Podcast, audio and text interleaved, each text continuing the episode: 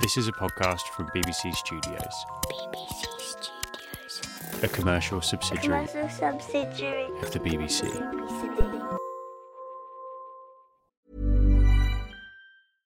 Ryan Reynolds here from Mint Mobile. With the price of just about everything going up during inflation, we thought we'd bring our prices down. So to help us, we brought in a reverse auctioneer, which is apparently a thing. Mint Mobile unlimited premium wireless. Ready to get 30, 30, bit to get 30, bit to get 20, 20, 20, bit to get 20, 20, bit to get 15, 15, 15, 15 just 15 bucks a month. So, Give it a try at mintmobile.com slash switch. $45 upfront for three months plus taxes and fees. Promo rate for new customers for limited time. Unlimited more than 40 gigabytes per month. Slows. Full terms at mintmobile.com.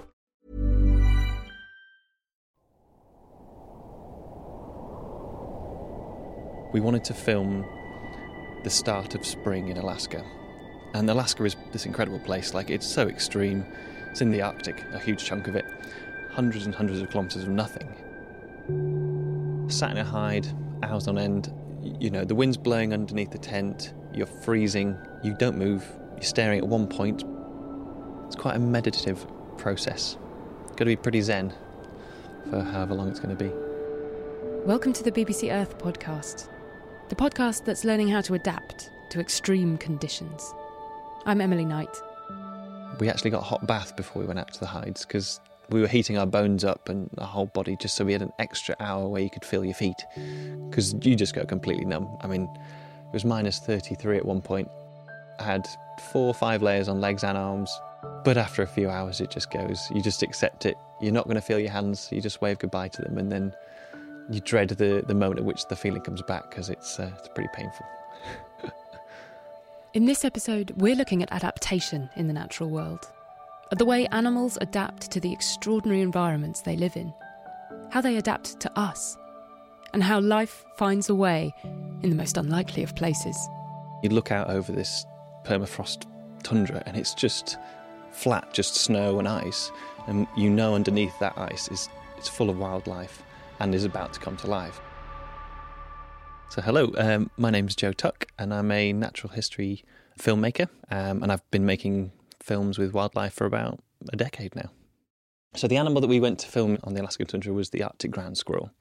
It's the biggest of any ground squirrel in North America. Imagine kind of a grey squirrel that doesn't climb trees, a bit bigger, less bushy tail.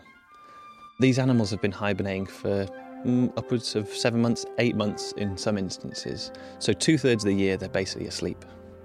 And we want to be there as soon as they start coming above ground. They were going to basically live full life cycle in four months. Males emerge, then females emerge. They come up, they fight, they breed.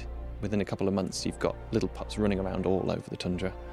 Babies grow, they become adults, and they are ready to breed within a month or so. And everyone fattens up, and then they go down and hibernate. Their whole life cycle happens in four months, which is just incredible. And obviously, in the case of the Arctic ground squirrel, if you're not fat enough when you have to go down into hibernation, if you don't have enough fat, you die. A lot of them don't even wake up from hibernation, it's that extreme. They're very characterful. Um, you can't get quite attached to them. And they have this amazing uh, network of burrows so they can escape predators. And then they'll go in one burrow and then come out another, and you, you're running around chasing them, trying to film them because you're like, well, where are they going to pop up next? Little quirky eyes pop above the sort of frozen horizon and set off on their little circuits. I think the most interesting thing about what we were covering there is their extreme physiology. So, Arctic ground squirrels, they are the record holder for any animal for lowest body temperature. Arctic ground squirrels are able to take their bodies down to minus three degrees Celsius. It's insane thought. Their blood really should freeze and then they should die. So there's something really interesting going on there. Their body slows right down, their blood stops flowing, it thickens, their body starts to waste away, their brain starts to shrivel. They go into stasis. As they hibernate for eight months of the year, which is a huge amount of time, they have to wake up periodically. So, what they've evolved is this reanimation process. A little pilot light goes off in their back. So, these brown fats in the back of the squirrel basically reanimate them by effectively heating from the center of their back. There's a lot of mitochondria, the thing in your cells that makes energy, and it sort of warms up the whole animal. The problem is you're coming from minus one, two, three degrees Celsius. So there's a long way to go before all the muscles are warm enough to start contracting, shivering, and then the shivering, the contraction of all the muscles brings them right up out of their stasis. We actually also filmed them in the University of Alaska Anchorage, and we worked with the university there to film research animals in burrows. When we trained the thermal camera right on that point, you could see almost this little pilot light come on, and it slowly etched and leached round the animal, and it's incredible just to watch it sort of drunk, dozy squirrels sort of trying to regain its consciousness. Yeah, it was a pretty cool experience. Within a few hours, their brains have regrown all the stuff that they lost when they were hibernating the past few weeks, to the point where they actually grow more than they need. Their neural pathways are just huge. And after that few hours, their brain seems to settle down back to its original state. And within about half a day, their body slows down again and they sink back down into their hibernation. And that has to happen continually through the whole eight months that they spend hibernating. Because if they didn't, their brain would die and, and then the animal wouldn't survive. Some scientists think there are insights into brain disease, so dementia, Alzheimer's, in the way that their brains regenerate every few weeks. There's particular parts of the brain, particular proteins that you see in dementia and Alzheimer's. These proteins are seen in Arctic ground squirrels, but they don't survive this amazing brain reanimation process. They just get purged. I mean, they're able to completely remove them, and if they can understand what's going on there, there's potentially answers for human treatment of dementia or Alzheimer's or something similar.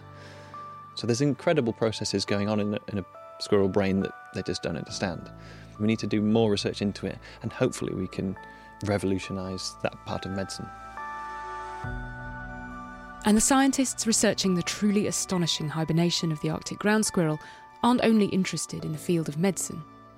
Perhaps, one day, this little rodent could help us explore the universe. If we can understand how their bodies go into cryostasis and then reanimate, why can we not do the same thing in people?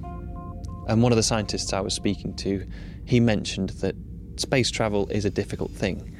And there are many challenges to space travel, obviously. If we were able to help people get through long times of space travel by going into stasis, understanding how to treat the brain and the body through these long periods, theoretically, you could get people to Mars or further, I guess. Because you're effectively in stasis. You've slowed your metabolism right down, you're just using a baseline amount of energy just to get through. If we can reawaken ourselves every few weeks like an Arctic ground squirrel, and that allows our brains to, to not break down and keeps them alive, then maybe it, it could allow space travel. Who knows?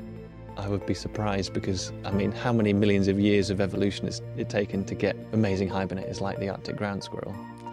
But hey, who knows? You never know. For many animals, one of the most important adaptations they can make is working out how best to become invisible. Prey animals need to blend into their surroundings, while hungry predators need to sneak up on them. All sorts of different camouflage strategies exist in nature spots and stripes, colour changing skin, or making yourself look exactly like the leaves and twigs you sit on. But this story is not about camouflage. This story is about an animal whose evolutionary journey has led them in the exact opposite direction. In the gloom of a nighttime forest, they don't hide, they sparkle in the dark. Like stars, they twinkle and glow bioluminescence, which is a living thing glowing, that's what bioluminescence means, is found throughout the animal and plant kingdom. Sea pansies, renillas, mushrooms, bacteria, click beetles, all sorts of underwater deep sea life glow. You have jellyfish, starfish, lanternfish, squids. So, glowing in nature is not all that rare. I am Lynn Faust, and I live in Knoxville, Tennessee, in the U.S. And I am known as the Lightning Bug Lady, so I am a firefly nerd. I am very lucky having grown up in East Tennessee. We call them lightning bugs here, and we are surrounded by many species. Our farm alone has over 26 species. I was actually an adult before I realized not everyone grew up enjoying lightning bugs, chasing them when they were little, catching them, letting them go. So I took them for granted until I was an adult.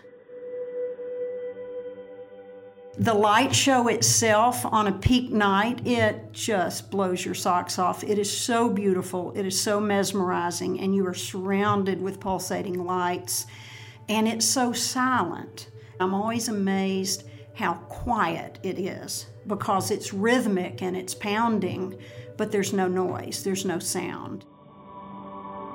Our oldest son had a friend, they all live in Wyoming, and he brought his little girls east one summer because, in his words, he said, fireflies are the closest thing to fairies and magic that there are. And he said, I want my little girls to see them.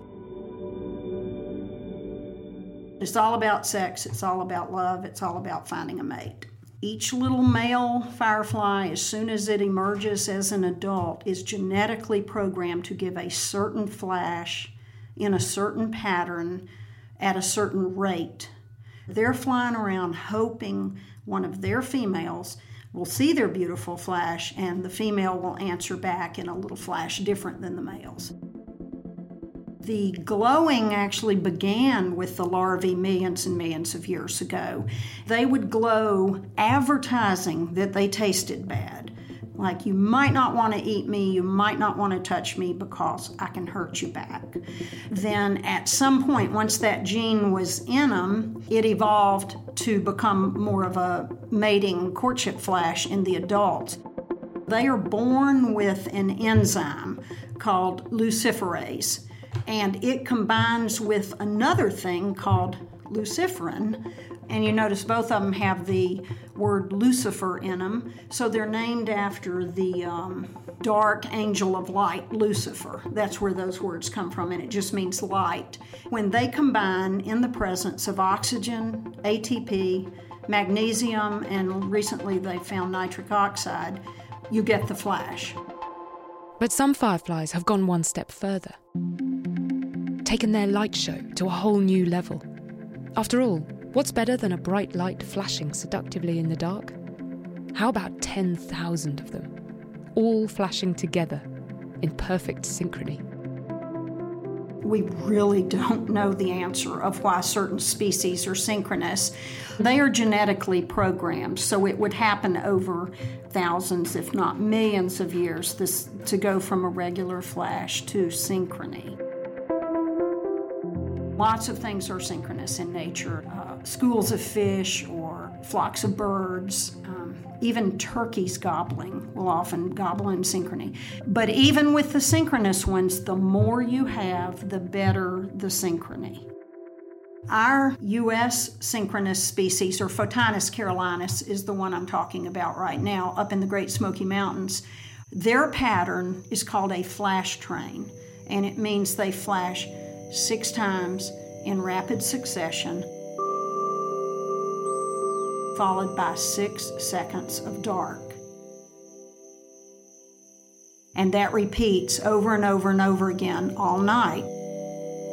They're all flashing those six flashes at the same time, and then the forest goes completely dark for six seconds. And then they all begin again. And so, when do you think those females would answer? They answer halfway through the six seconds of dark. And so that six seconds of dark has a real function. That's when the males can see their little tiny flash that usually happens on the ground. There are displays that will absolutely knock your socks off that are not synchronous. You don't just need to see the synchronous ones to see something beautiful. We have one called the Chinese lanterns. They will float just over the ground right as darkness falls, but they'll glow up to three seconds. They'll glow and then it will go off, and then a few seconds later it will begin again. And uh, the first time we really noticed the beauty of this particular species, they were out over the water, so they were reflecting these lazy, beautiful glows, and it was mesmerizing the heebie jeebies that gather in trees They don't flash in synchrony, but they just sparkle continuously. We've got bush babies, big dippers, spring treetop flash, the shadow ghosts, the pink winkers. They flash very quickly. I have a favorite glider of my late mother in law's. You know what a glider is? It's not really a rocking chair, but it's this sort of wonderful thing that glides back and forth when you sit in it. And one of my happiest points of any day is after I fed the horses, I can hear them all eating, and I sit in the glider and I just watch the fireflies. So when the day comes where I can't tromp around the woods in the dark, I can get on that glider and still enjoy the lightning bugs.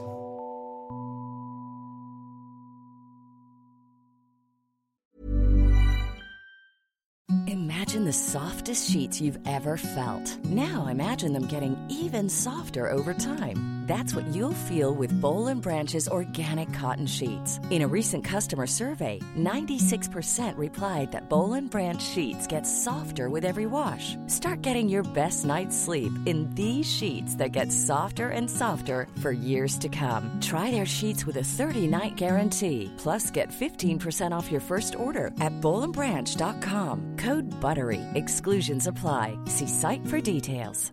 Hey, I'm Ryan Reynolds. At Mint Mobile, we like to do the opposite of what Big Wireless does. They charge you a lot, we charge you a little. So naturally, when they announced they'd be raising their prices due to inflation, we decided to deflate our prices due to not hating you.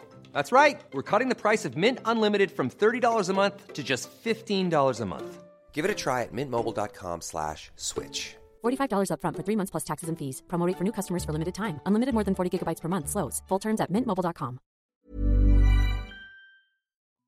You're listening to the BBC Earth podcast, where we're looking at some of the ways animals adapt, their bodies and their behaviours, to meet the demands of the worlds they live in. Of course, one of the things a lot of animals have had to adapt to is humans. More than any other creature on Earth, we humans adapt our environment to suit us, rather than the other way round. We tear up the vegetation we can't use and plant things we like better in its place. We reroute rivers, build huge cities, knock the tops of mountains off. The plants and animals caught in our disruptive slipstream have to make the best of the world we leave for them. Chris Thomas is a professor of biology at the University of York and author of Inheritors of the Earth.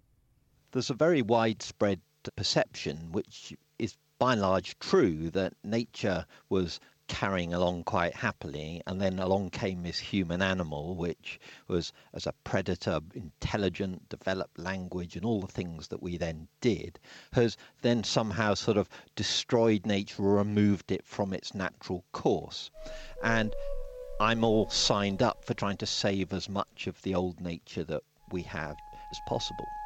But when you look around you, essentially the entire planet's been completely perturbed by humans in multiple different ways. And so all the species that you see, the animals, the plants, the insects, whatever it might be, they're all things that have coped with the changes that have taken place around us. And when you start looking at the world in that way, you realize that actually more or less everything has responded in some way to humanity and quite a lot of the things around us are actually thriving, not just in spite of us, but because of the changes that we've made. Think of the street smart city pigeons that used to be wild rock doves. Think of the enterprising brown rat which spread over the face of the entire globe by hitching lifts on human ships. There are lots of species like this who thrive in the world we've created. Whenever these cataclysmic effects which humans might now be one of them, have perturbed the biological world, then actually the organisms, the animals and plants and microbes that then repopulate the earth are the survivors. They are the things that coped. The mass extinctions of the past, the so called Big Five extinctions, each of those has involved at least 75%, and sometimes quite a lot more, of the species that then existed to go extinct in one fell swoop.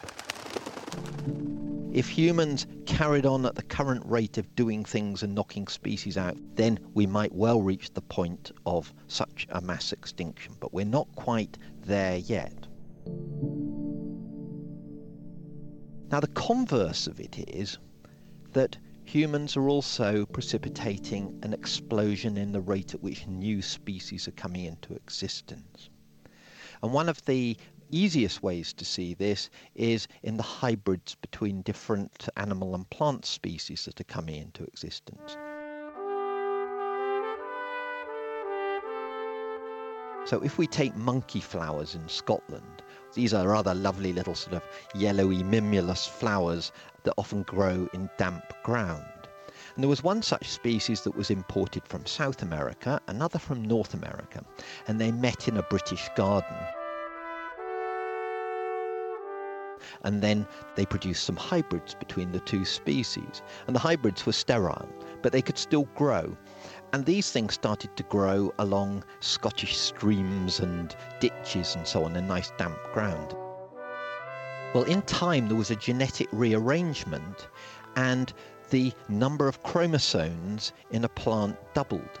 Now, once the chromosomes doubled, it turned out that it converted this sterile hybrid into something that uh, could now reproduce sexually.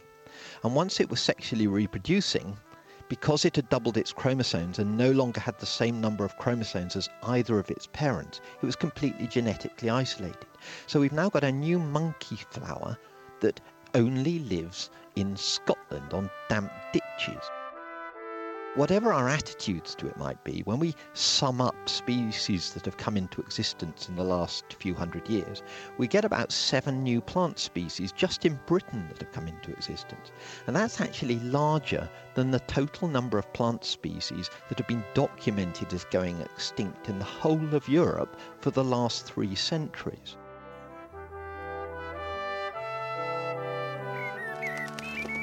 One of the reasons that I often discuss what changes are taking place to the diversity of plants is because they are the bottom of the food chain.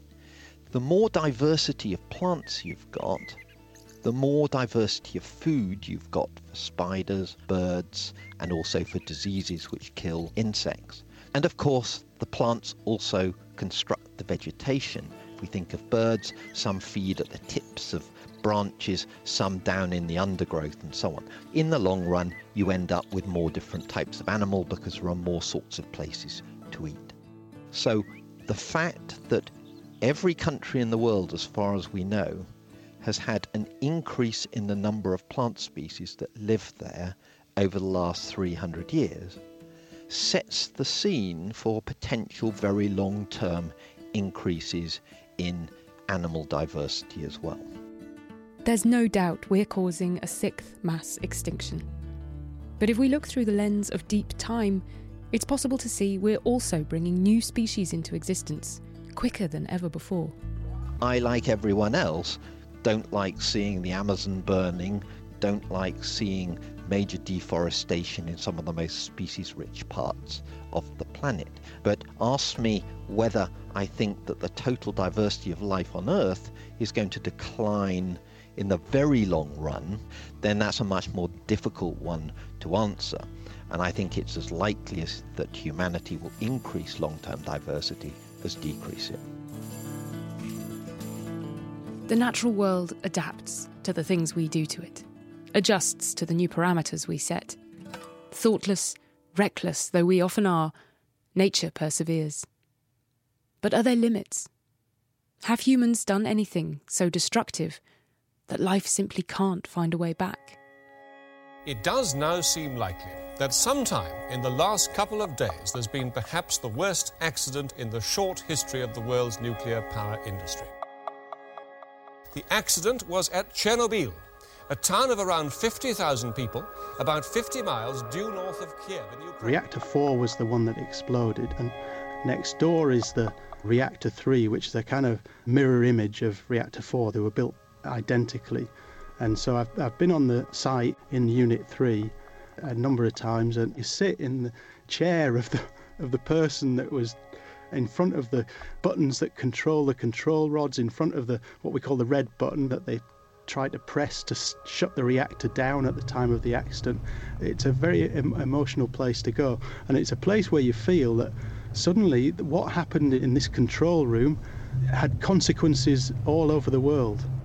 Jim Smith is a professor of environmental science at Portsmouth University. 30 years ago, he began studying the movement of the waves of radioactivity that the explosion set in motion. In the UK, we got a small amount of fallout from Chernobyl, and that particularly affected the upland areas. So I was studying where the radioactivity went in the Lake District in, in northwest England, and I first went out to the affected areas in Ukraine and Belarus in 1994, and I've pretty much been studying it ever since. Jim researches the long term impacts of radioactive pollutants on the environment. Most of the radioactivity in our environment is natural, so it comes from uranium, thorium, radioactive carbon, radioactive potassium. So, all these natural elements that were formed when the Earth were formed, they're already in the environment. When we make a release of artificial radioactivity into the environment, it's, it's adding a very small amount to that, but that doesn't mean to say it's not significant, and certainly after Chernobyl it was. People obviously study mutation in the exclusion zone. So, so can we see genetic changes? Can we see subtle reproductive effects on animals? What we've got to first say is that mutation is nothing special to Chernobyl. You know, mutation is happening all the time. All our bodies, we're radioactive. We have other chemical mechanisms going on in our bodies that cause mutation. Mutation is happening all the time and it's part of nature. In the hotspots at Chernobyl, the study I would say are, are a bit inconclusive, but this, there seems to be a general trend that yes, there are increased mutation rates in some of the hotspots, which is probably less than 1 2% of the total area of the exclusion zone. But the effects are quite subtle, and it's, it's really quite difficult to see those effects consistently in different species and in different studies. The picture, I believe, is that in general the ecosystem is thriving in that area, but there may be more subtle effects of radiation in the hotspots. Despite what you may be expecting from a story set in a radioactive fallout zone, there are no three eyed fish or mutated spider wolves here. When the people left the exclusion zone, Ukrainian and Belarusian scientists noticed that the animals, it's fairly obvious when you think about it, the animals that are associated with human habitation, so pigeons, rats, sparrows, they declined in numbers and the numbers of wild species increased. Three decades after the tragedy, in the heart of the exclusion zone, you can find a hundred of the most endangered species in Ukraine, including lynx, European bison, and wild horses. We know this partly thanks to the Belarusian scientists who've been keeping track of large mammals in the exclusion zone from around one year after the accident.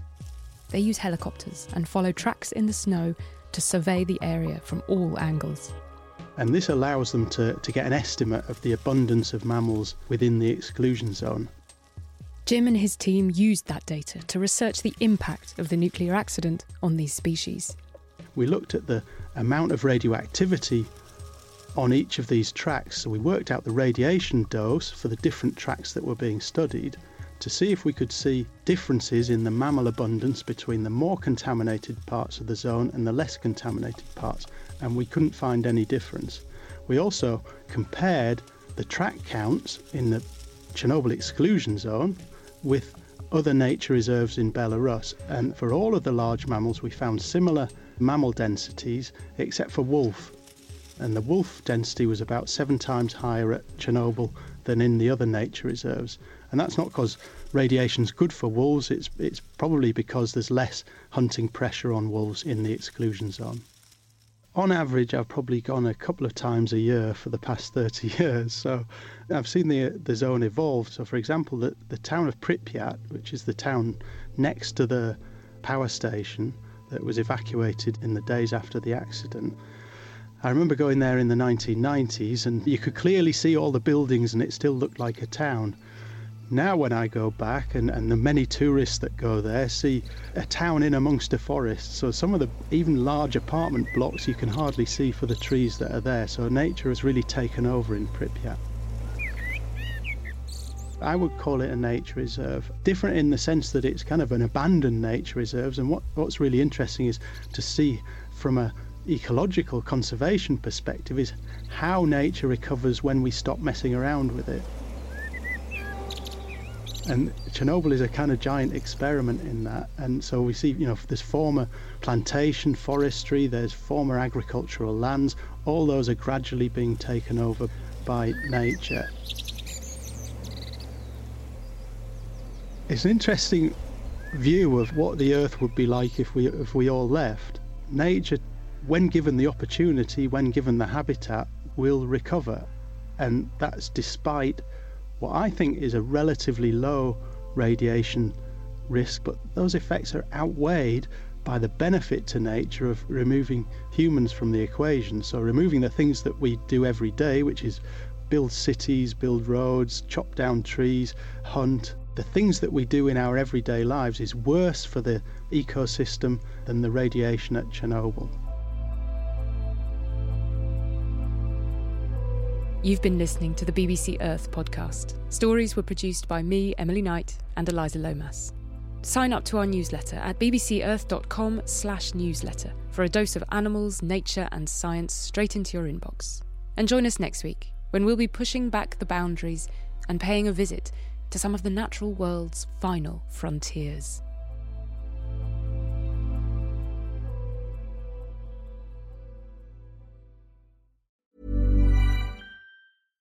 Imagine the softest sheets you've ever felt. Now imagine them getting even softer over time. That's what you'll feel with Boll and Branch's organic cotton sheets. In a recent customer survey, 96% replied that Boll and Branch sheets get softer with every wash. Start getting your best night's sleep in these sheets that get softer and softer for years to come. Try their sheets with a 30-night guarantee. Plus, get 15% off your first order at bollandbranch.com. BUTTERY. Exclusions apply. See site for details.